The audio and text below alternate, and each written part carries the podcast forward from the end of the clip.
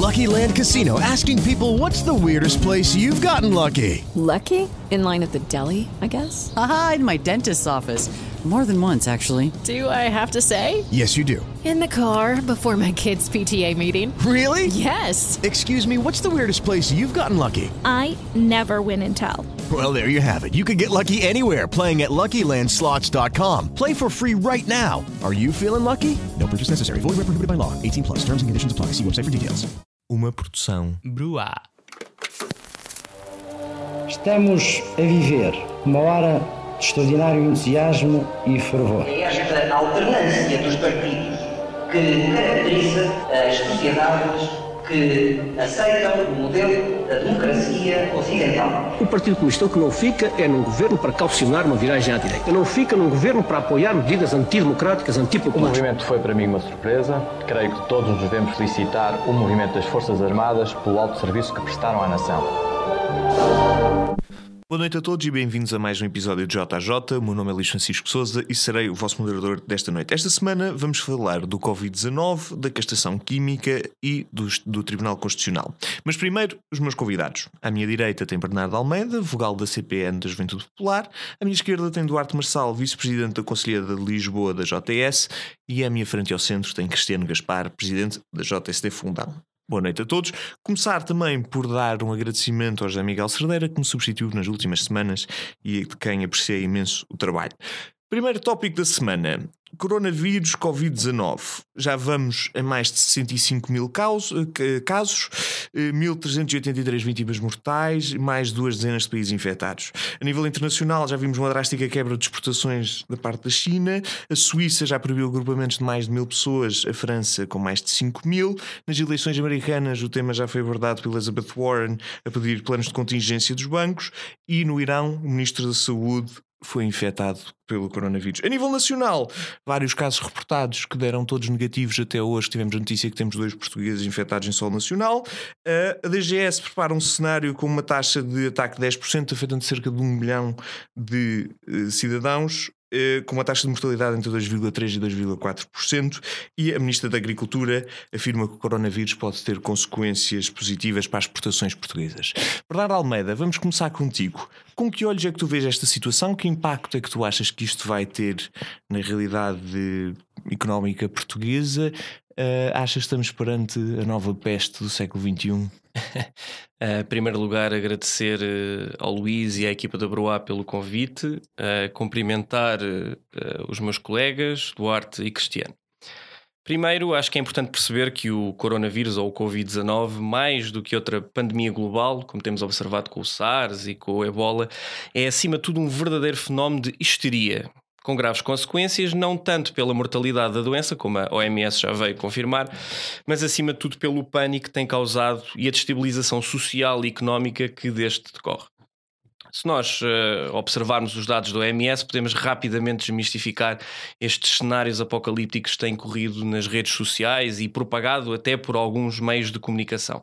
Uh, um último estudo da OMS, só para tirar aqui alguns dados para fechar esse, esse debate, uh, do dia 24 de fevereiro, afirma que isto é uma virose, e cito, essencialmente inócua e com um período de recuperação de 3 a 4 semanas de uma amostra projetada de mais de 80 mil casos, que bate mais ou menos com os dados que, que temos do dia 2 do número de casos globais, apenas registrou uma mortalidade global de 0,7%. E mortalidade esta que no, que no mesmo espaço de tempo até agora é inferior à gripe sazonal e à SARS. Portanto, eh, de toda a população infectada até a data, a OMS também reporta, ou seja, destes 87 mil casos, que é os, os dados 2, mais de 42.600 já recuperaram ou apresentam sinais de recuperação. Portanto, o, real perigo do, do Covid-19 consiste mais, de acordo com as, com as agências internacionais, com a questão da sobrecarga das infraestruturas de saúde por sua rápida propagação. Portanto, percebemos que o pânico não tem um fundamento científico uh, e o que interessa realmente é ver os seus efeitos que não se prendem com esta questão da mortalidade ou de um problema de saúde. Duas notas. Uh, primeiro, de uma perspectiva internacional, uma económica e geoestratégica, e depois vamos à, à situação de Portugal. Vamos começar pelo impacto económico. Uh, se este apocalipse viral é uma distopia, uma fantasia na cabeça de muitas pessoas mal informadas, certamente sentiu-se uma calamidade nos mercados financeiros uh, na última semana. Só para ficarem com uma ideia, os principais índices da Bolsa Americana, o Dow Jones Industrial Average e o S&P 500, que são os principais uh, índices bolsistas, caíram 12 e 11% na semana passada, tendo tido a pior performance semanal, atenção, desde a crise financeira de 2008 o que é uma coisa notavelmente grave, que uh, no espaço de uma semana eliminaram-se os ganhos do mercado de dois anos. E depois há uma coisa interessante também referir que o VIX, que é chamado o indicador do medo, uh, que reflete o, o, o, pânico na economia e a, e a, perspectiva negativa da economia, subiu de 14 para 48 no espaço de uma semana, que é uma coisa também absurda.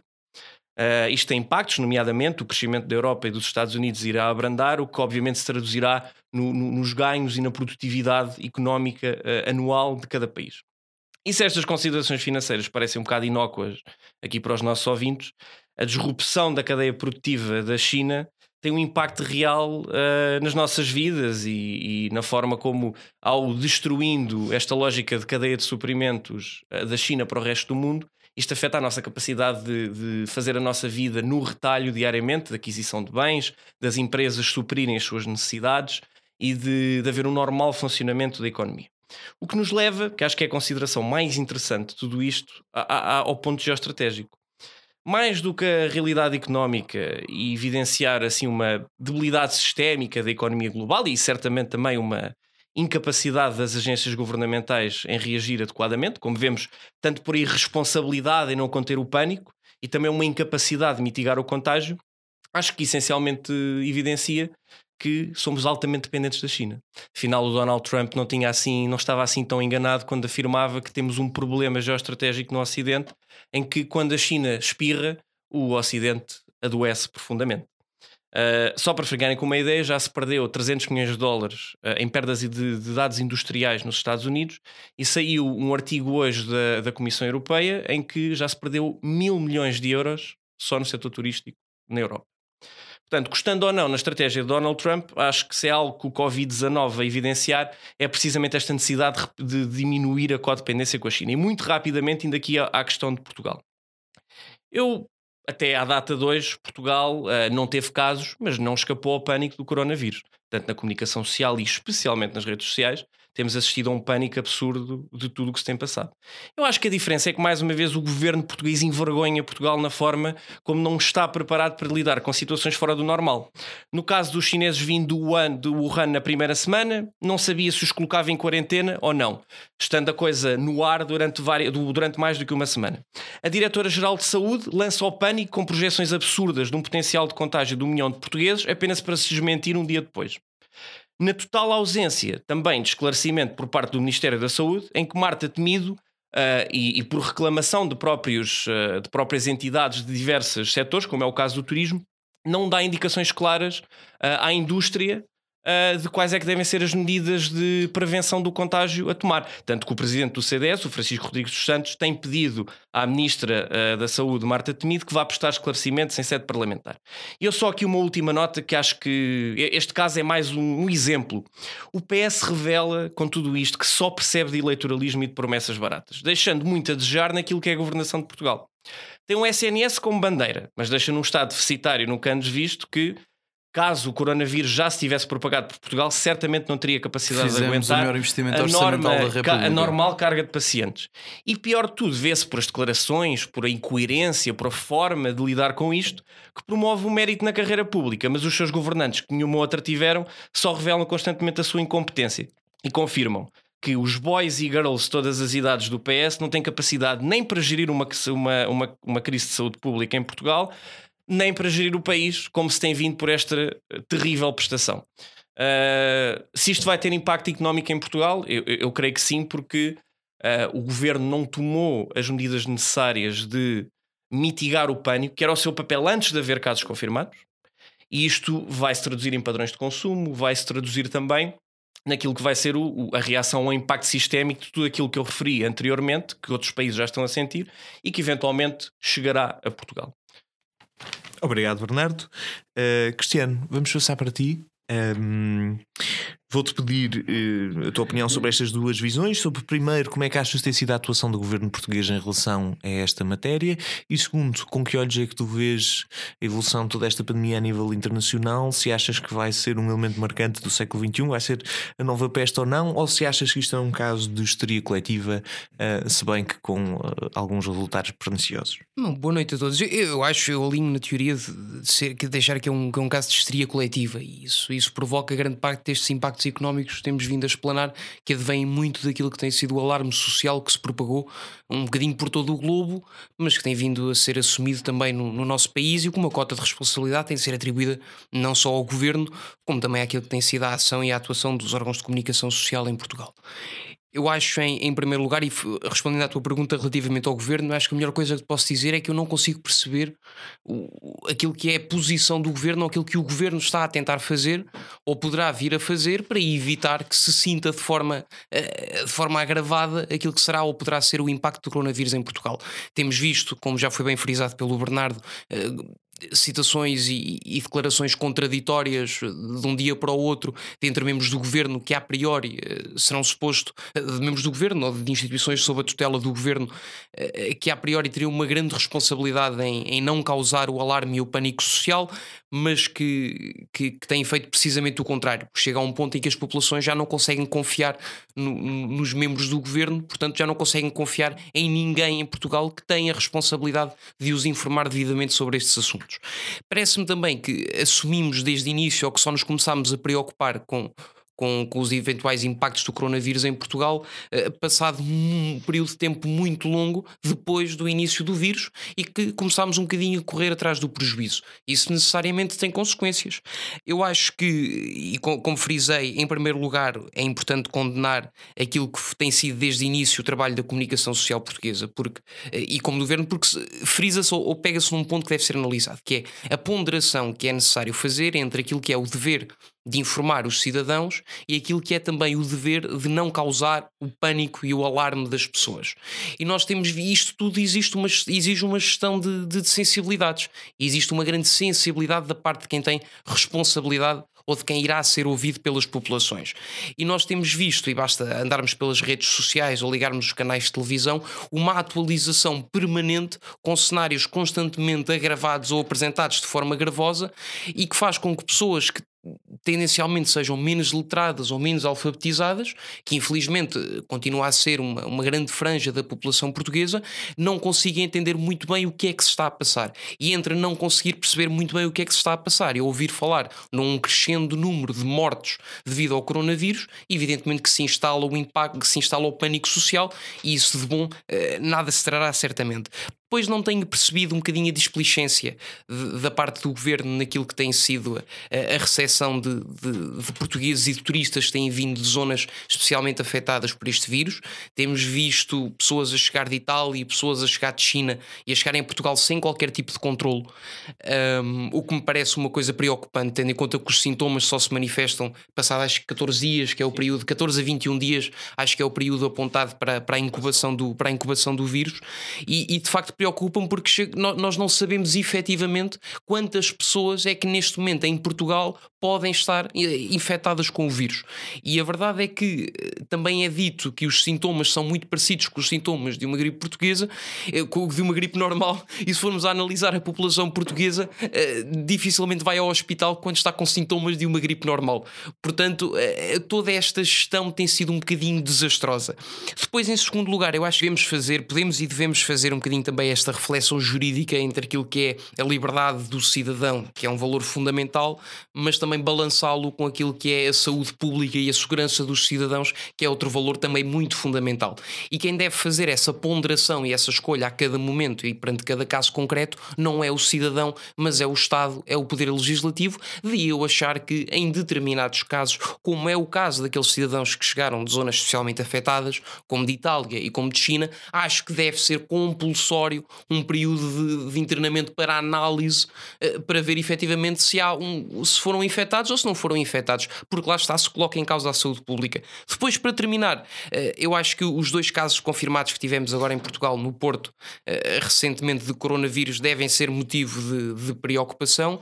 eu não gosto muito de olhar, de, de, olhar para este tipo de, questões humanitárias e de saúde e começar a apontar-lhes dados económicos, não vou cair nem na, na falácia. Não, não, não, é bem uma falácia, mas é um bocadinho na desconsideração de, do valor da saúde e da vida humana, como fez não só aqui o Bernardo, mas mais gravosamente a Ministra da Agricultura, quando apontou que poderia ter consequências positivas para as exportações portuguesas. Acho que são coisas que podem ser factualmente verdadeiras, mas que devem ser evitadas por uma questão de, de enfim, de moralidade.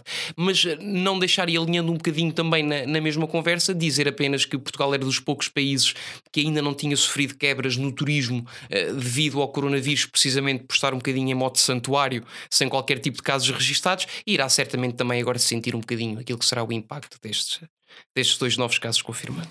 Obrigado, Cristiano. Duarte, vamos passar para ti. Uh, Cabe-te a ti o papel de fazer a defesa da honra do, do nosso governo, caso caso assim o decidas fazer. Então pergunto-te eh, com que olhos é que tens visto a atuação do governo português, em particular esta, esta posição da DGS e esta previsão para uma taxa de, infecta, de infecção de 10%, chegando a um milhão de habitantes. Vou-te pedir também que me dês a tua visão global sobre o assunto, como é que achas que isto tem afetado, uh, visto que, que, que, já chegou com a Suíça com proibição de, de reuniões com mais de uma pessoa, a França, uh, vários países europeus e no resto do mundo já estão a tomar medidas muito concretas. Como é que tu achas que isto vai afetar o resto do mundo e Portugal em particular? Bom, antes de mais, eh, boa noite a todos, Luís, Bernardo, Cristiano. Um, se calhar indo aqui um bocadinho por partes àquilo que o Bernardo e o Cristiano disseram. Bom, em primeiro lugar, se calhar começando por falar da, da Ministra da Agricultura, não é? Acho que uh, aquilo que foi a análise económica da coisa, assim, acho que é factualmente verdade e na verdade até concordo com o Cristiano, acho que é algo pronto, mostra algum tipo de insensibilidade, ainda que seja verdade, não é? Acho que é, acho que é, é efetivamente verdade que tem que cada aumentar a economia por, por, via do turismo. Acho que, é, acho que não foi muito bom da parte dela dizer isso. Acho graça o Bernardo, uh, uh, portanto, fazer também essa crítica, ele próprio passar imenso tempo a falar de economia. Acho que é uma hipocrisia. Eu não, eu não fiz essa crítica. Não, não, mas falaste falei, de economia. Então concordas com o que a ministra disse? Não, não, eu, eu simplesmente aqui acho é que não podemos ser uh, autistas e achar que as considerações económicas não afetam a vida das pessoas no Pronto, dia a dia. Portanto, há esta Agora, as coisas não acontecem é, do certo. nada, as coisas não são gratuitas. Uma estrutura de saúde é, precisa de uma economia forte. Eu acho que, claro, vai ter esse efeito, acho que poderia não tê-lo dito, acho que no caso da da diretora da saúde, acho que também foi muito infeliz e alarmista, falar de, de, um, milhão das, uh, um milhão de pessoas uh, infectadas, acho que foi claramente alarmista. Uh, quanto àquilo que vocês disseram do governo, acho que não podia estar, claro, mais de, em mais desacordo, não é? em primeiro lugar, o Bernardo falar que, portanto, o SNS está num triste estado e que há os boys, os boys do PS. Bom, Primeiro, isto, uh, Bernardo, com todo o respeito, acho que isto é não dizer nada, não é? Porque, uh, começando por partes, a parte do SNS, uh, eh, acho que, é, acho que é, é, é, é erróneo, não é? Dizer que o partido que mais investiu na história da democracia do SNS. É, calma, investimento que, realizado. Que investiu neste. Não, não, não. Há uma lei contra as cativações no SNS e, portanto, o que foi agora aprovado neste orçamento foi maior do que alguma vez um governo do PSD ou do CDS fez nunca, em Portugal. Portanto, dizer que, dizer que Portugal, dizer que Portugal, Portugal não, dizer que o Partido Socialista, que investiu mais do que alguma vez foi investido na democracia. O partido que votou a favor do SNS, enquanto o CDS foi aquele que votou contra, é, é hipócrita. Em segundo lugar, dizer os boys and girls do PS, pá, isso é uma generalização das coisas, é apontar problemas para uns soundbites, isso não contribui literalmente nada para o debate. Não, contribui, não, não, não, contribui para falar de uns sound. Mas quem é são esses boys and girls? Quantos não boys é, and é girls existem, existem no Partido Existem Socialista? inúmeras situações, em, em, casos em, deste tanto, em que é que essas pessoas estão? A minha pergunta é, quando vocês falam dos boys and girls, vamos identificá-los, não é? Isto não podemos só dizer, uh, ah, estes, não é? Ou seja, não, temos de dizer quem é que são. Temos de dizer quem é que são. Maria Begonha não é nenhum boy do PS. Não, Maria Begonha é uma girl, não, é uma girl, é uma girl, é verdade. Vamos deixar, vamos deixar, vamos deixar o Duarte, A Maria Begonha é tanto, é tanto um boy do PS como o Francisco Ribeiro é um boy do CDS ou como a, Maria, a Margarida Balcer Lopes é uma girl do Não, não, Maria, do, nunca teve, Maria, Maria, Margarida Lopes foi trabalhar. É que eu, ao contrário de vocês, eu não acho que este tipo de pessoas, o Francisco Ribeiro, tu achas que é um boy, e a Margarida Balcer Lopes, que achas que é uma girl, eu não acho que eles sejam boy and girl. Eu acho que são pessoas que dedicaram a sua vida à política. eh, Não, e não se dedicaram, não, é eles legítimo. chamam-se uma é consultora. legítimo. Meus Mas senhores, está numa vamos deixar- vamos deixar o Duarte- coisa, vamos existe, deixar o Duarte- Existe Pá, um grande é- preconceito na tempo dele. sociedade. Existe um grande preconceito na sociedade. As pessoas quiseram dedicar a sua vida à política como se isso fosse mau. Eu primeiro acabo-me por provar porque é que estaram numa consultora, faz deles melhores ou piores. Tem uma noção da Ah, vida real, vê-se. mas Aliás, pessoas estas têm uma pessoas. noção da vida real, mas pessoas, uma consultora há visão da pessoas- vida real Estas pessoas não Uma envergonham o Estado uma não consultora o uma visão da vida real, mas tu sabes é que são os círculos que as pessoas. Depende qual é a consultora, mas as pessoas têm círculos reais. Meus senhores, vamos Oh, deixar Bernardo, o Duarte. Tu tens um bocadinho uma ideia. coronavírus, de voltando ao coronavírus, É. Mas é assim, isto é, muito, isto é muito claro, não é? Primeiro, acho que não existe qualquer tipo de relação com a vida real numa consultora.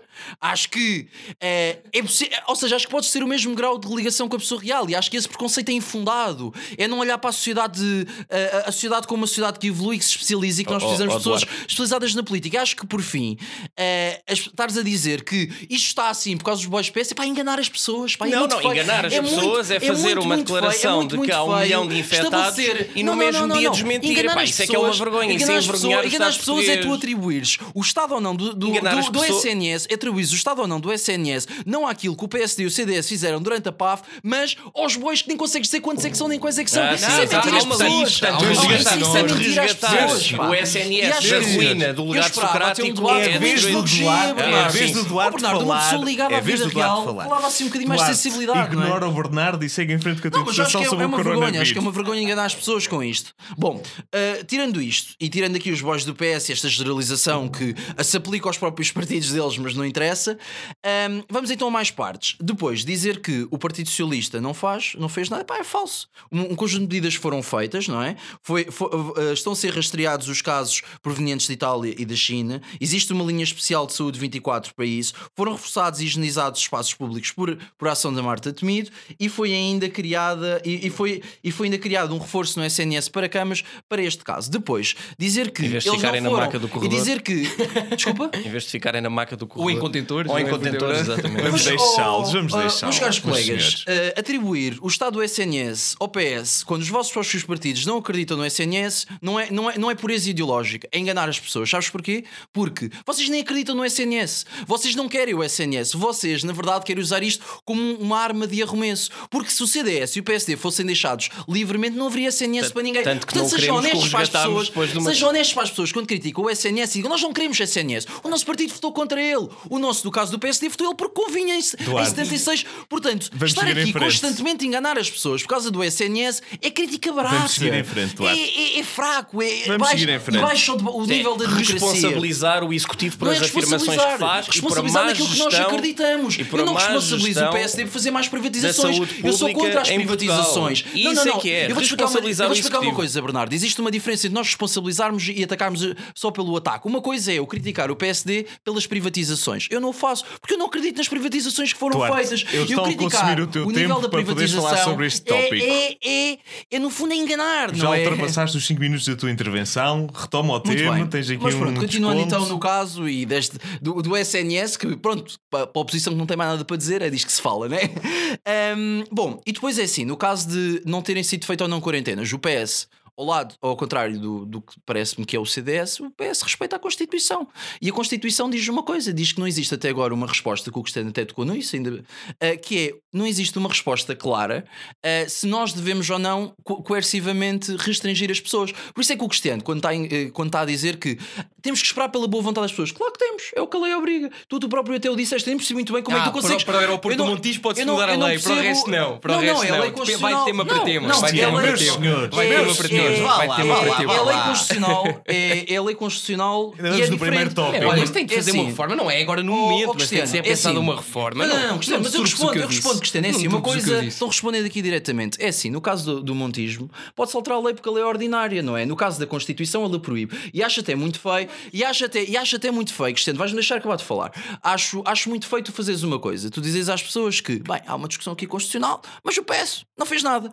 Pá, isto é enganar as pessoas. Porquê que isto é enganar as pessoas? Eu explico-te, eu explico porque é que é enganar as pessoas. Porque o PS ainda não prendeu as pessoas coercivamente, prendeu ou restringiu a liberdade delas coercivamente, porque existe essa discussão sobre, sobre, a, sobre a quarentena. Tem que haver guidelines. E por o haver. é quais guidelines? Oh, Tem que haver oh, Bernardo, orientação. Oh, Bernardo, tu conheces o Estado se de Direito Democrático? Bernardo? Onde é que estão os guidelines do Estado de Direito Democrático? O Estado de Direito Democrático é O o é. Estado, o Estado ao contrário de. O Estado ao contrário do setor privado só faz aquilo que é permitido. E se não Ah, existe uma sim. certeza, e se não existe uma certeza sobre isso, o Estado não faz. Senhores, já tu vamos podes em não gostar da 25 Constituição, minutos. mas o Partido Socialista Vamos, gosta da Em Constituição. 25 minutos deste tópico vamos passar à frente. Cristiano.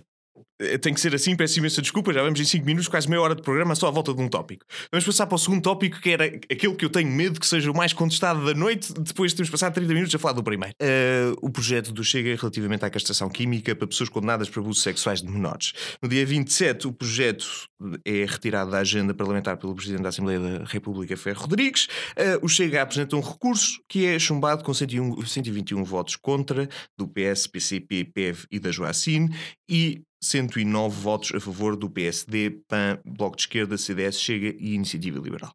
Ahm, Cristiano, vamos começar contigo. Quero que nos tragas aqui um bocadinho a tua visão sobre este tópico de forma generalizada e depois, sendo um representante de uma juventude, de uma juventude partidária, desculpe, ahm, quero-te perguntar com que olhos tu pessoalmente vês esta questão da castração química e com que olhos é que o teu partido aborda esta situação? Bom, o- o- começando pelo final, não é? O, o PSD eh, olha para esta situação um bocadinho como deve olhar, ou como se deve olhar para todas as situações, todas as discussões na Assembleia da República, é o princípio de que tudo deve ser debatido e tudo deve ser discutido em nome da liberdade e em nome da democracia. Ahm, falamos de um projeto de lei apresentado pelo Chega que previa duas coisas. Por um lado, agravar as molduras penais para crimes de abusos sexuais a crianças e, por outro lado, criar a pena acessória de- da castração química. E após um, um parecer da Comissão de Assuntos Constitucionais, Direitos, Liberdades e Garantias, porque não havia mais nomes para pôr na, na- para chamar à Comissão, ahm, funcionou como uma espécie de primeira instância do Tribunal Constitucional e decidiu que havia uma desconformidade constitucional que parece inultrapassável, foram estas as palavras utilizadas, e decidiram votar eh, de forma a não permitir que subisse a discussão ao plenário da Assembleia da República ahm, para que os portugueses a ela pudessem, pudessem assistir. A Ferro Rodrigues decidiu seguir essa, essa indicação da, da Comissão e, e mandou retirar o debate, o tema do- da agenda do, do debate de discussão do plenário. Eh, nesta comissão eh, foi chumbada, ou melhor, foi aprovada a não subida ao plenário com os votos do Partido Socialista, do PCP e da Joacine, que é sempre um grupo, um grupo muito curioso, e até o Bloco de Esquerda votou contra esta situação porque de facto admitia que se abria um grave precedente de travagem de subida de diplomas a plenário por parte de uma comissão que não tem evidentemente a mesma força representativa que tem o plenário da Assembleia da República. Nem tem. Depois o André Ventura apresentou um recurso à junto à Assembleia da República para se poder discutir este assunto e voltou a ser chumbado, onde se decidiu novamente com os votos contra do PS, do PCP, da Joacine e do PEV, retirar-se definitivamente este tema da agenda política. Obrigado, Cristiano. Ahm, vamos passar então ao Duarte. Duarte, ah, primeiro saber a tua opinião sobre o projeto de lei que estava, assim- que estava em cima da mesa e depois perguntar com que olhos é que tu vês a atuação do Ferro Rodrigues e, em particular, se concordas com o argumento utilizado com- por, por parte do Partido Socialista como ahm, a Comissão como um mecanismo de defesa da própria Constituição e de travão de projetos de leis de natureza inconstitucional. Bom, é assim, eu acho que aqui há duas questões. Já as colocaste e a própria discussão da castração química, que acho que é o que estamos aqui todos desejosos para, para debater, essencialmente. Não, eu acho que o mais grave mas é posso, travagem, mas não é? vou focar claramente na primeira. Hum, é assim, o, em primeiro lugar, eu, eu acredito plenamente, e acho que também foi um bocado o entendimento do Partido Socialista, que nem tudo se discute. Nós não discutimos o nazismo no Parlamento, nós não discutimos a escravatura no Parlamento e nós não discutimos a pena de morte no Parlamento. Porquê? Porque existem um conjunto de, de questões fundamentais que nós sentimos que são ultrapassadas. Portanto, eu acho que sobretudo, nem tudo se discute, não é? Nem tudo se discute. Ah, agora, por, porque é que eu acho que isto é a minha questão mais de princípio? Se tudo é ou não discutível, não é? Eu acho que nem tudo é discutível, o Cristiano acha que sim. Ah, tu disseste que tudo é discutível. Tudo não é? deve ser discutido. Tudo deve ser discutido, mas eu não deixar- acho que tudo deve ser discutido. Acho que não devemos discutir nazismo no Parlamento. São posições, não é? Achas que deve ser discutido nazismo no Parlamento e pena de morte? Acho que deve ser Vamos não- discutido vamos para não- escravatura. vamos não- Achas que o Parlamento pode discutir Vamos a escravatura não no Parlamento? con- Para em condenar, debate, claro. não vamos Achas- entrar em debate condenar- direto. Então achas que admites que haja alguém a defender uma lei pela escravatura? Pronto, é isso. Não, ok. para condenar. Para não, não, condenar a não. O debate não é para condenar. O condenar debate são duas posições diferentes, Cristiano. Duarte, posso fazer-te uma pergunta muito direta que é: tu achas que uma comissão, esta comissão que foi mencionada aqui, deve ela própria, porque supostamente o, o Tribunal Constitucional é que deve ter eh, essa capacidade de questionar a constitucionalidade ou não de uma lei. E neste caso o que está a ser discutido, ou se tu concordas não, que esta comissão pode servir como um elemento prévio ao Tribunal Constitucional. Bom, é assim, eu, eu como disse, eu já lá vou. Eh, e essencialmente, mas eu posso começar por aí. É assim, eh, o Tribunal Constitucional eh, serve em, em suma, vá, como uma última instância da- de- do juízo sobre a legalidade. Pode haver uma discussão, uma, uma fiscalização sucessiva depois de acontecer ou, ou preventiva. Eh, tenho algum modo de pena que não tenha feito a preventiva até para, para clarificar as dúvidas, mas a verdade é que nós tivemos várias, várias, vários órgãos que se pronunciaram sobre isto. Nós tivemos, por um lado, o Presidente da República, que disse que tinha dúvidas sobre a própria constitucionalidade, não quis exercer o veto, mas disse que tinha dúvidas sobre a constitucionalidade. Tivemos o Conselho Superior da Magistratura, disse que aquilo ostento- eh, ostentativamente eh, ofendia a dignidade da pessoa humana. Um, e depois eu posso mandar um link até com as declarações do, do, do Conselho da Magistratura e temos esta, esta comissão. Portanto, sim, acho que acho que hum, acho que há uma legitimidade disso porque é a própria Constituição a salvaguarda, a salvaguardar-se. Agora, o que é que eu acho sobre a questão de Ferro Rodrigues em dois pontos? Primeiro, acho que é legítimo Ferro Rodrigues tomar a decisão para não deixar uh, a, a decisão ser discutida por duas razões. Em primeiro, porque a proposta é inconstitucional, ou seja, segundo o entendimento da Comissão, portanto, destes três órgãos que eu disse, é inconstitucional e Portugal não está de direito democrático. Para que nós, para discutir leis que são inconstitucionais, nós ou mudamos a Constituição ou não, ou, ou seja, a discussão tem que acontecer para mudar o entendimento do que é, que é a dignidade da pessoa humana. Depois, permitir que o Parlamento discuta o que é inconstitucional é um atentado ao Estado de Direito Democrático, não é? Portanto, nós não, nós, nós só devemos, nós só devemos, sobretudo, discutir o que é constitucional. E há casos fronteira, e nos casos fronteira, claro que devemos discutir. Mas uma coisa que acho que ofende tão diretamente a dignidade da pessoa humana, acho que, claro, que não deve ser feito. Depois, o segundo argumento é que eu acho que eh, é, na verdade, um retrocesso à forma como nós montamos um sistema penal, em que no fundo tenta criar um equilíbrio entre os direitos do criminoso e os direitos da vítima, para que a sociedade satisfaça o seu desejo de justiça. Neste caso, os equilíbrio, neste caso de equilíbrios, nós, nós impedimos uma série de coisas, como a prisão perpétua, a pena de morte, os, os maltratos físicos, etc. Um, ou seja, nós, nós não queremos perseguir a ideia de punição ou de prevenção a todo o custo, nós proibimos um conjunto de coisas. E nós temos a certeza que se proibirmos a castração química, outros abusos não serão feitos. E aqui o ponto aqui é, nós proibirmos a castração química e essa discussão tem como fim que nós criamos princípios que depois de algum modo são inalienáveis. Porque o, o, o que se pode dizer é bem. Não, pá, vamos ter castração química, só os pedófilos ou os violadores é que vão ter de se preocupar. Não, porque isso abre um precedente para o Estado encontrar meios punitivos e mais repressivos para, para punir as pessoas. E isso também abre mão do qual é que é a relação do Estado com o indivíduo, em que o Estado pode pôr hormonas e anular completamente a tua sexualidade, mesmo que ela seja perversa, que acho que é o caso que estamos todos de acordo. Mas anula-te anula enquanto indivíduo, não é? é? É fisicamente mau. Ah, e além tem uma série de. E, e além tem uma série de efeitos secundários. Portanto, isto viola, isto viola muito a integridade do indivíduo. Agora, muito rapidamente, só para concluir a minha intervenção, eu acho que há quatro pontos importantes que eu, sobre este debate. Primeiro, a discussão de isto ser ou não antidemocrático, nós fecharmos a, a, a, discussão. Primeiro, eu não acho que é antidemocrático, porque não, não, não é um deputado que deve impor a sua agenda a 229 deputados, que não, que não é ele mais representativo do que os portugueses para definir a agenda. Além do mais, é uma questão inconstitucional. E porquê que é inconstitucional, sobretudo? Porque nós, quando reduzimos um direito, nós temos de fazer uma ponderação e ver se existe alguma coisa menos gravosa que atinja ao menos fim, o mesmo fim. E o que nós vemos aqui é que há isso, ou seja, nós conseguimos atingir exatamente o mesmo fim que a castração química através de meios menos intrusivos, como terapias ou medidas de segurança, que não anulam por completo o indivíduo, não lhe produzem potencialmente cancro do fígado e na mesma conseguimos que ele não abuse de criancinhas. Porquê que há reincidência, natureza, então? o por não há reincidência porque não estamos a fazer, porque não estamos a fazer ou as medidas de segurança ou não estamos a fazer a terapia. Segundo, Dizem, dizem, dizem as pessoas a favor disto que há liberdade de escolha. Isso é falso. Por duas razões. Primeiro, porque o próprio Chega, no seu programa, diz que em caso de reincidência não há opção, devia ser obrigatório. Artigo 13.1 é do programa do Chega. Em segundo lugar, um, em caso. Uh, depois, há outra coisa que é para haver liberdade, tem que haver escolhas equilibradas. E nós dizermos a um pedófilo que tem que ficar 10 anos na cadeia, onde será vexado e atacado pelo seu crime e a castração química, não é uma escolha muito equilibrada. Ele provavelmente vai escolher a castração química para não passar lá 10 anos. Depois, o argumento que dizem que é eficaz, ou seja, que isto apanha o peixe. A verdade é que isto não é eficaz. Há vários estudos que mostram que não é eficaz, que gera reincidência, e outros que dizem que uh, a castração química um, portanto, não, não produz o efeito. E há outra coisa que é: os fins no sistema de justiça não justificam os meios, é os gangsters, não é? Os gangsters é que os fins justificam os meios. O sistema de justiça é uma coisa equilibrada. Por fim, o último argumento que te diz que, um, que já foi feito em Portugal e em países europeus é assim: se aconteceu em Portugal durante 2008, primeiro não era a regra e não fazia parte do sistema, do sistema de, de justiça. Um, e, e, aconteceu, e acho que aconteceu mal, acho que até foi durante o 2008, né? Foi durante o Sócrates. E depois dizer que há países europeus que o fazem. Era António eu não quero, Costa, eu não quero emular. Eu não quero. Pronto, foi durante o Sócrates. Foi mal. Não é por ser o Sócrates que é bom. É, pronto. É, depois, depois, eu não quero emular o sistema de justiça da Macedónia, da Macedónia, da Moldávia, da Estónia. Portanto, não, não, são, não, são, não é nenhum sistema de justiça que eu quero emular.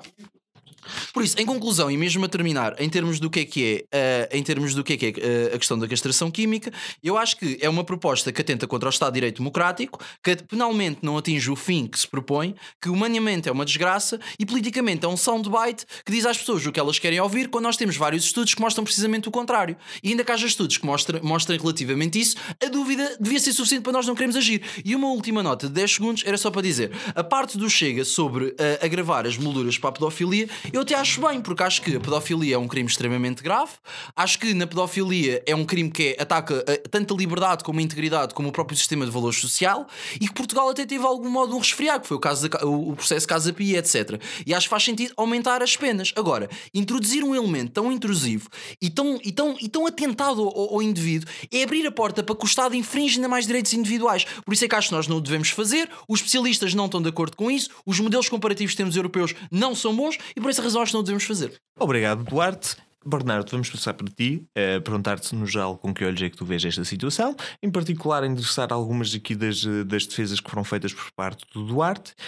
Um, deve ser discutido? Deve não ser discutido? Acho que sim, acho que o principal ponto aqui não é a lei em si, uh, é a questão do debate, porque uh, se há princípio consagrado na Constituição é a liberdade e essa liberdade deve pautar toda a discussão parlamentar. Ou também pedir que te pronuncies sobre a lei em si depois. Sim, sim, mas eu já, mas já, chegarei ao fim. Oh, Duarte, eu não, eu não, te interrompi e bem que me queria interromper, mas não te interrompi. Mas achas que devíamos discutir Portanto, pá, eu vou-me calar até tu te calares. Estava a dizer que uh, a liberdade acho que é o princípio por qual toda a discussão parlamentar se deve pautar. E não, não tem. Acho que todas as discussões em sede parlamentar são permitidas, nem que não seja para o seguinte qualquer discussão, por mais medida, por mais radical que seja uma medida, ajuda, porque se há coisa que pauta a democracia é o consenso, é estas medidas radicais depois serem temperadas e serem, e delas, dessa discussão sair, medidas que de facto são funcionais e que se consagram na, então, na Constituição. De Já ouvimos falar que devemos discutir o devemos discutir e o que é, que é o temperar o nazismo, de Deus, Bernardo? Oh, devemos discutir o nazismo como uma memória histórica Mas o que é, que é temperar o nazismo? para não se repetir. É condená-lo, precisamente. Mas é, é isso que é temperá-lo, é condená-lo? É, condená-lo, sem dúvida. Aliás, é Achas curioso que, é um que tu tenhas, é curioso que tenha sido, é curioso que tenha sido referido há bocado o problema com a ingerência do Estado uh, no que toca à análise da medida em si, quando num tema da eutanásia parece não haver problema nenhum com a rampa deslizante e com esta tendência do PS e de toda a esquerda de uh, poder uma pessoa ser morta por obra do Estado. Ainda que esse seu pedido é verdade, há elementos de, de, de escolha voluntária. Pois não, o Estado pela pessoa. Mas que, evidentemente, pode, em pessoas que estão em situações uh, de não estão na consciência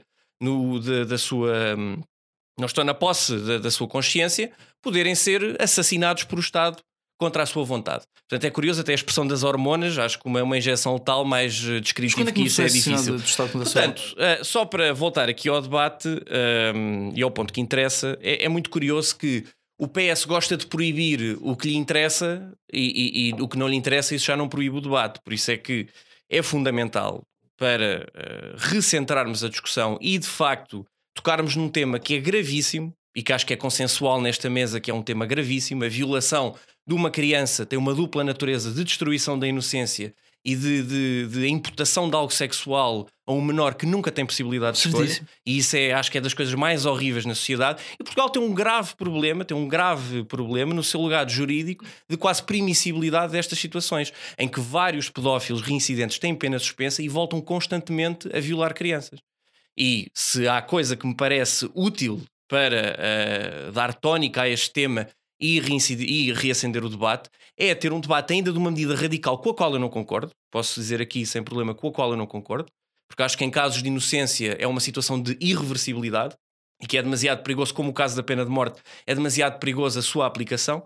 Não quer isto dizer que o debate permita uh, puxar a janela da discussão para medidas punitivas que eu acho que seriam importantes, como haver um maior oversight jurídico sobre os casos de reincidência e, acima de tudo, tornar as listas que supostamente são públicas, mas são só de acesso de consulta para algumas autoridades privilegiadas, de agressores sexuais no seio da sociedade portuguesa, quer de pedófilos, quer de violadores ou outras pessoas com comportamentos e distúrbios sexuais do foro criminal. Portanto, só para terminar, dar aqui uma nota uh, que me parece uh, absurdo que se tenha usado este mecanismo que por si só parece-me um entrave à Constituição, na medida em que viola o seu principal princípio, que é da liberdade de discussão, e se não temos em democracia uma discussão, não podemos falar não só do que está bem, mas também denunciar o que está mal e, com medidas mais ou menos radicais, permitir uh, uma abordagem do tema que, sem dúvida, é extremamente importante das mais diversas formas.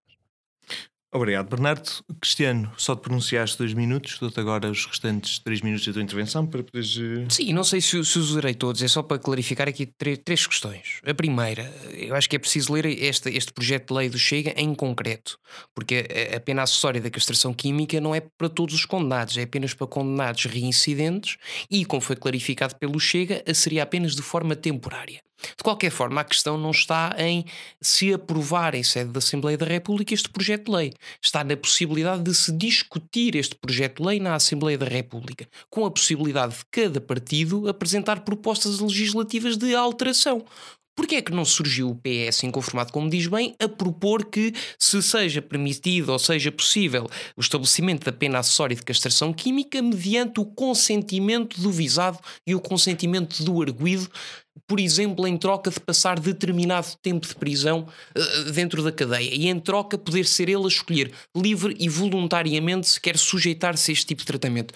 Porque nesse caso eu realmente não vejo distinção entre esta discussão e a discussão da eutanásia, porque aqui já não é o Estado a decidir nem a impor nada, estamos simplesmente a deixar à liberdade das pessoas. Portanto, é um assunto que me parece que há aqui um bias na discussão e que vai muito para lá daquilo que é. Uh, Mas a eutanásia não é olha- inconstitucional, olhar- Cristiano, não é? Não houve nenhuma decisão do Tribunal Constitucional que achasse Oh, eutanásia essa- essa- é constitucional, não é? é boa pergunta, Eduardo. Essa é outra questão interessante, porque a, a- a eutanásia não havia problemas de constitucionalidade para o Exatamente, Partido esse é é o Socialista, problema. passou-se rapidamente, Não mas, é inconstitucional. mas pronto, é uma, uma opinião tua. Eu acho que essa decisão cabe ao Tribunal Constitucional em todas as, as áreas do direito, em todas as propostas legislativas. Primeiro discute-se, primeiro aprova-se e depois cabe ao Tribunal Constitucional ou ao Presidente da República iniciar os mecanismos para aferir da sua constitucionalidade. Em segundo lugar, um outro argumento que eu queria rebater, porque também não podemos deixar que as pessoas e os ouvintes lá em casa sejam enganados. Não falamos só de Macedónia e de Letónia e de Lituânia, falamos dos Estados Unidos, da Coreia do Sul, Os Estados Unidos têm, sistemas Israel, penais de sempre. do Reino Unido. Lá está, é uma opinião valorativa tua e tu não podes Medida falar em... do consenso dos juristas, Claro, não é? tu- é um consenso muito juristas em pequenino. Penal, penal, Os sim, claro. em Portugal. Nós temos um dos melhores sistemas do mundo. Tu não podes dar, eh, Bem. tu não podes catalogar ou rotular uma opinião que é tua a todos os portugueses ou à maioria dos portugueses. E eu acho que Isso não é seria, não é um retrocesso civilizacional se olharmos para países como o Reino Unido, a França, Israel ou os Estados Unidos da América. Por alguma razão existe. E acho que se houver esta perspectiva de ser voluntário para aquele que decide voluntariamente sujeitar-se a este tratamento, eu acho que não se levanta qualquer tipo de problemas de constitucionalidade, nem sequer o problema que o, que o Bernardo levantava aí bem relativamente ao facto de termos de estar a, a- causar isto a um eventual inocente. E por fim, mesmo para terminar, um- eu acho que uma das metáforas, uma das metáforas, uma das falácias mais execráveis que podemos trazer para o debate político é a falácia da bola de neve e da derrapagem e começarmos a dizer que isto vai levar a outro tipo de coisas. Acho que isso é desonesto. Eu acho que no fundo, e mesmo para concluir, devemos é trazer esta discussão a debate, perceber que o controle da constitucionalidade cabe ao Tribunal Constitucional e não cabe ao Partido Socialista dizer o que é que deve ou o que é que não deve ser debatido na Assembleia da República, porque não está mandatado para isso Eu pelos fico feliz que o portugueses. Partido Socialista defenda a Constituição. Que tal o Ministério que nem o Ministério da Verdade. Obrigado, Cristiano. Vamos passar então ao último tópico da noite. Por fim, vamos discutir as nomeações para o Tribunal Constitucional. Vitalino Canas e António Clemente Lima, ambos indicados pelo PS, eh, pelo PS para juízes do Tribunal Constitucional, não conseguem colher o número de votos suficientes para serem eleitos para essa decisão. Sendo que eh, a parte mais surpreendente desta situação toda é ser a bancada socialista não votar na totalidade eh, nestas duas sugestões questões. Uh, Duarte, vamos começar contigo. Consegues uh, aclarar aqui o ar sobre porque é esta decisão da, da bancada do Partido Socialista e vou-te também eh, questionar das duas principais críticas que têm sido apresentadas estas duas pessoas, nomeadamente um, uma certa conspurcação que tem sido dada de interesses entre o Partido Socialista e o Tribunal Constitucional, uh, com, a, com, a, escolha de um ex-porta-voz do partido e do deputado, e também a preocupação levantada pelo deputado André Ventura sobre a proximidade de Vitalino Canas com José Sócrates e a sua possível interferência no caso Marquês. Bom, uh, se calhar fazendo aqui um bocadinho de enquadramento, até para quem lá a casa perceber, o Tribunal Constitucional tem 13 juízes, 10 são propostos e votados pela Assembleia da República, 3 são cooptados, o que significa que eles são escolhidos entre os próprios juízes eleitos. O Tribunal Constitucional tem um mandato de 9 anos, uh, desses juízes, dos 10 que são designados pela Assembleia da República, 6 têm que ser juízes e os restantes podem ser juristas ou jurisconsultos, para que um, um juiz ou seja aprovado é por dois terços dos votos. E as eleições, a designação não é individual, é por lista. E nessa lista pode ser proposta no mínimo de 25 a 50 deputados e elas têm uma natureza secreta. Uh, indo aqui por partes à questão tanto do, da eleição e do próprio Partido Socialista.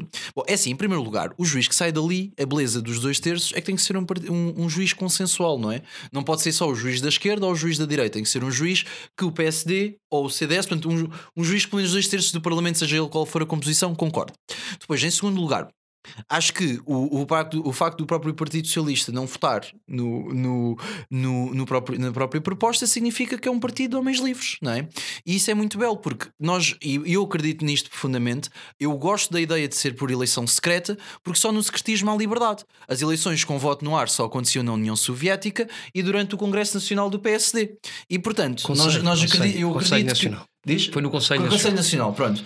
Ou seja, só existe verdadeira liberdade de escolha aí. E, e, se essa escolha não convencer os próprios deputados do Partido Socialista, o Partido Socialista deve arranjar uma melhor opção do que, do que Vitalino de Canas. Pois sobre o próprio Vitalino de Canas, é assim, eu estive a ver.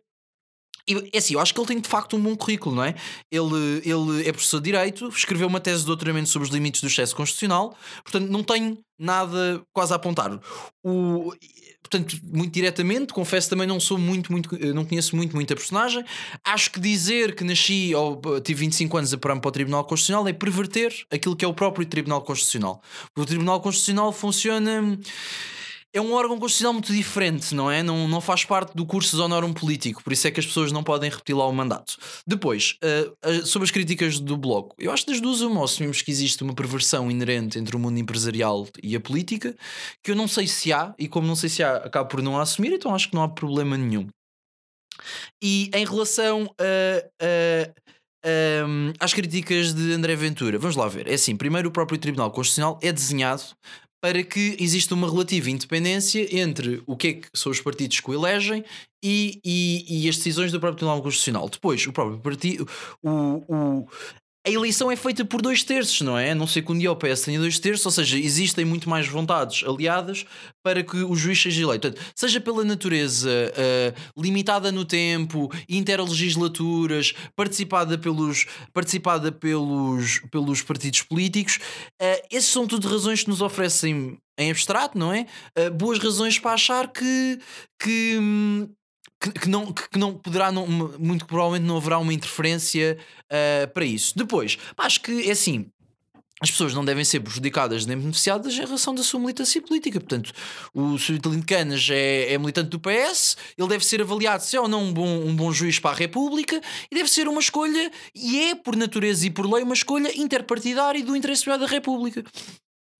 Obrigado, Duarte. Bernardo, vamos passar para ti. Uh perguntar-te muito genericamente com que que tu vês esta situação toda e perguntar-te em particular eh, se tu achas que há alguma validade nas críticas que são apresentadas a Vitalino Canas, nomeadamente uma certa uh, proximidade desnecessária entre o Tribunal Constitucional e o Partido Socialista, e se há efetivamente a possibilidade da interferência com o caso Marquês devido à proximidade ou ligação pessoal de Vitalino Canas com José Sócrates. Eu acho que sim, apesar de do que o Duarte está a dizer, se há coisa que o PS tem também um excelente currículo é em usurpar do seu poder com conexões não só pessoais, mas também familiares. Estás a falar do quê? Portanto, não seria uh, de todo espantoso que tal acontecesse. E, aliás, há bocado foi referido que ele tem um currículo notável na academia também, mas também tem um currículo notável na escola da corrupção, estando associado. Qual é que é o currículo que ele tem na escola da corrupção? Associado à Fundação Stanley Ho, identificada já por entidades é internacionais de lavagem de dinheiro. Mas ele é corrupto quando associado, coisa. Eu, eu, eu disse que está associado à escola. De assim às não, pessoas. eu não minto às pessoas. Aliás, eu sei a coisa que eu digo aqui é verdade. Eu, eu, eu tiro a cortina de fumo que o PS gosta de lançar sobre a população, desde o seu centro do seu trono de poder e de facto diga a verdade às pessoas e aos ouvintes lá em casa que de facto. Mas eles geram tributo do plebe. Vamos, vamos não. Se há, se há a situação aqui que me parece suspeita, no mínimo, no mínimo, é uma pessoa que já esteve associada a várias pessoas, inclusive o que foi referido aqui, o engenheiro José Sócrates, que está envolvido num caso uh, de, de, de corrupção talvez o maior caso de corrupção uh, da história política e, portanto, em Portugal. ele é do PS, a gente vai ser não, não, não, não, não, não foi ah. isso que eu disse. Não foi isso que eu disse. Não foi isso que eu disse. Eu disse é que o PS tem a sua cota parte de uh, casos. Vamos deixar. Temos, temos muito Ah, pouco tempo. Assim é Vamos ter, difícil. ter muito Assim é pouco tempo. difícil. Paulo Portas também esteve envolvido no caso portanto o que, o, que, o que é interessante aqui referir, frisar, é que eu acho que sim, que as críticas do Bloco são, são válidas e até fico surpreendido aqui para também dar o, o- o- tirar o chapéu ao, ao Duarte, que o PS tenha tido o bom senso, aqueles homens livres e talvez mais impolutos que os seus restantes companheiros, de votar contra a eleição ah, desta pessoa, ah, que, friso de novo, não acho que esteja. Até posso achar que está academicamente preparada, mas não acho que ah, tem um- um- uma, uma postura. Aliás, peço desculpa, não é a palavra correta. Que tem um currículo ou um historial de associações e de participação em algumas instituições que se compatibilizam com aquilo que é um cargo no Tribunal Constitucional em Portugal. Obrigado, Bernardo. Cristiano, vamos passar para ti. Eu, obrigado mesmo pelo quão célebre foste. Uh, Cristiano, vamos passar para ti. Última intervenção para acabar o nosso programa. Vou-te perguntar no geral. Com que olhos é que tu vês este, todo este processo? Com que olhos é que tu viste, vês as críticas que estão em cima da mesa e que te pronuncias um bocadinho sobre a lista conjunta do PS-PSD para a magistratura ter sido recusada? Um, um assunto um bocadinho diferente, agora inserido aqui no meio. Uh, sentes que isto é um extremar tensões entre os dois partidos? Uh, era um acordo que já estava estabelecido previamente e que falha aqui? Porquê é que isso aconteceu? Nós podemos falar, eu acho que a partir do momento em que, em que o PSD ganhou as eleições com Passos Coelho e foi impedido de, de assumir a governação juntamente com o CDS, eu acho que se acabou qualquer tipo de possibilidade de se alegarem acordos de cavalheirismo ou de respeito por tradições dentro da Assembleia da República. E vimos mais uma vez a falta de respeito que o PS tem por aquilo que são as tradições na Casa da Democracia, porque normalmente é tradição conversar com o maior partido da oposição para apontar os nomes, como neste caso para o Tribunal Constitucional, e o Partido Socialista não o fez. Portanto, Ana Catarina Menos não pode agora vir a, a- a- a alegar acordos de cavalheirismo apenas para aquilo que lhe convém. Eh, contou com o ovo na no cu da galinha, como se diz na minha terra, e, e- e correu mal. E saiu-lhe o tiro pela culatra.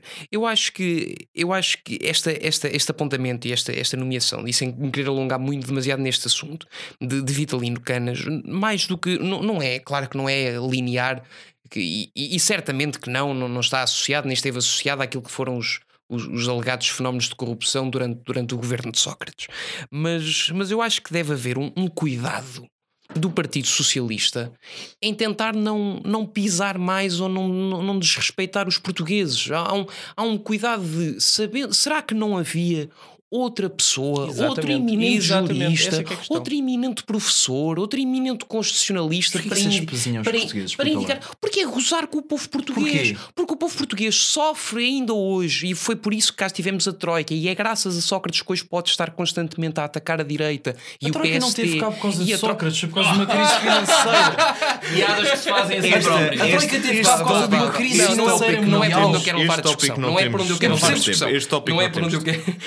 É Acho que é a ridículo estar a dizer que a Troika teve cá por causa de Este, este tópico, este Não é- tópico não é temos tempo. não é por onde eu- não é por onde eu Tens quero três levar. minutos para Claro, não é por, não é mesmo por onde eu quero levar a discussão, mas deve haver um cuidado do Partido Socialista em tentar não puxar, não avivar a memória das pessoas com este tipo de assuntos. E a verdade é que, pronto, temos esta questão do, do envolvimento no, no governo de Sócrates, foi inclusive porta-voz do governo de José Sócrates, foi inclusive secretário de Estado do governo de Sócrates. E o povo português elegeu para primeiro-ministro um, um mas eu, dos ministros eu, José mas Sócrates. eu, eu, acho que o mais, eu acho que o mais importante. Força, disseste tudo agora. Eu acho que, que o mais, eu, acho, eu acho que o mais importante aqui, o mais gravoso é termos uma pessoa que foi eleita nas últimas legislativas como deputado para a Assembleia da República e do nada passa de um órgão legislativo, ou, ou, ou, tentou do nada passar de um órgão legislativo para um, para um órgão que controla este mesmo órgão legislativo. Passa de um órgão com uma grande conotação política e partidária para uma nomeação para outro órgão que deve ser do mais independente que possa existir. Portanto, eu acho que a discussão, e novamente também deve ser um bocadinho nosso, ter o nosso papel nestes debates, é também pensar até que ponto é que será saudável termos juízes do Tribunal Constitucional que saem de uma nomeação da Assembleia da República e de por apresentação e indicação de partidos políticos. Acho que é um mau princípio. Existindo esse tipo de, de iniciativa, ou, sendo esse o enquadramento, acho que deve haver, como eu disse, este tipo de, de cuidado extra. Não achas que depois, os outros partidos concluir, conclu concordarem não, não limpa um bocado não, o problema? Depois, não, não depois, mesmo, depois, depois, para, depois, para concluir, uh, para além de todas estas questões do cuidado e etc., eu acho que foi a verdadeira humilhação do Partido Socialista porque eu recordo uma expressão curiosa de Pedro Nuno Santos que disse há, há, uns tempos atrás que o PS nunca mais ia precisar da direita para nada e num espaço muito curto de tempo já está a precisar da direita, do PST e do CDS para uma data de coisas, desde o aeroporto do Montijo até agora aqui estas nomeações. E a verdade é que cada um se deita na cama que faz e a culpa evidentemente é do Partido Socialista e quem paga com isto é, é, é a população portuguesa. E mesmo em tom de conclusão, só lembrar aquilo que foi uma expressão de, de Ana Catarina Mendes, que se dizia que o Parlamento tinha bloqueado o regular funcionamento das instituições democráticas. Eu acho que isso começou tudo e volto a frisar e mesmo a terminar nas últimas eleições legislativas, quando aí verdadeiramente o Parlamento bloqueou aquilo que era a vontade da maioria das pessoas. Não, muito obrigado, foi com a maioria das pessoas, não é? Sim. Foi um muito, governo do Partido sim, Socialista. Sim, muito obrigado, Cristiano. Obrigado a todos por terem estado presentes. Eu tenho que pedir desculpa aos nossos espectadores por alguma subida de tensão no decorrer deste programa e resta-me desejar-vos a todos uma boa noite e vemos para a semana.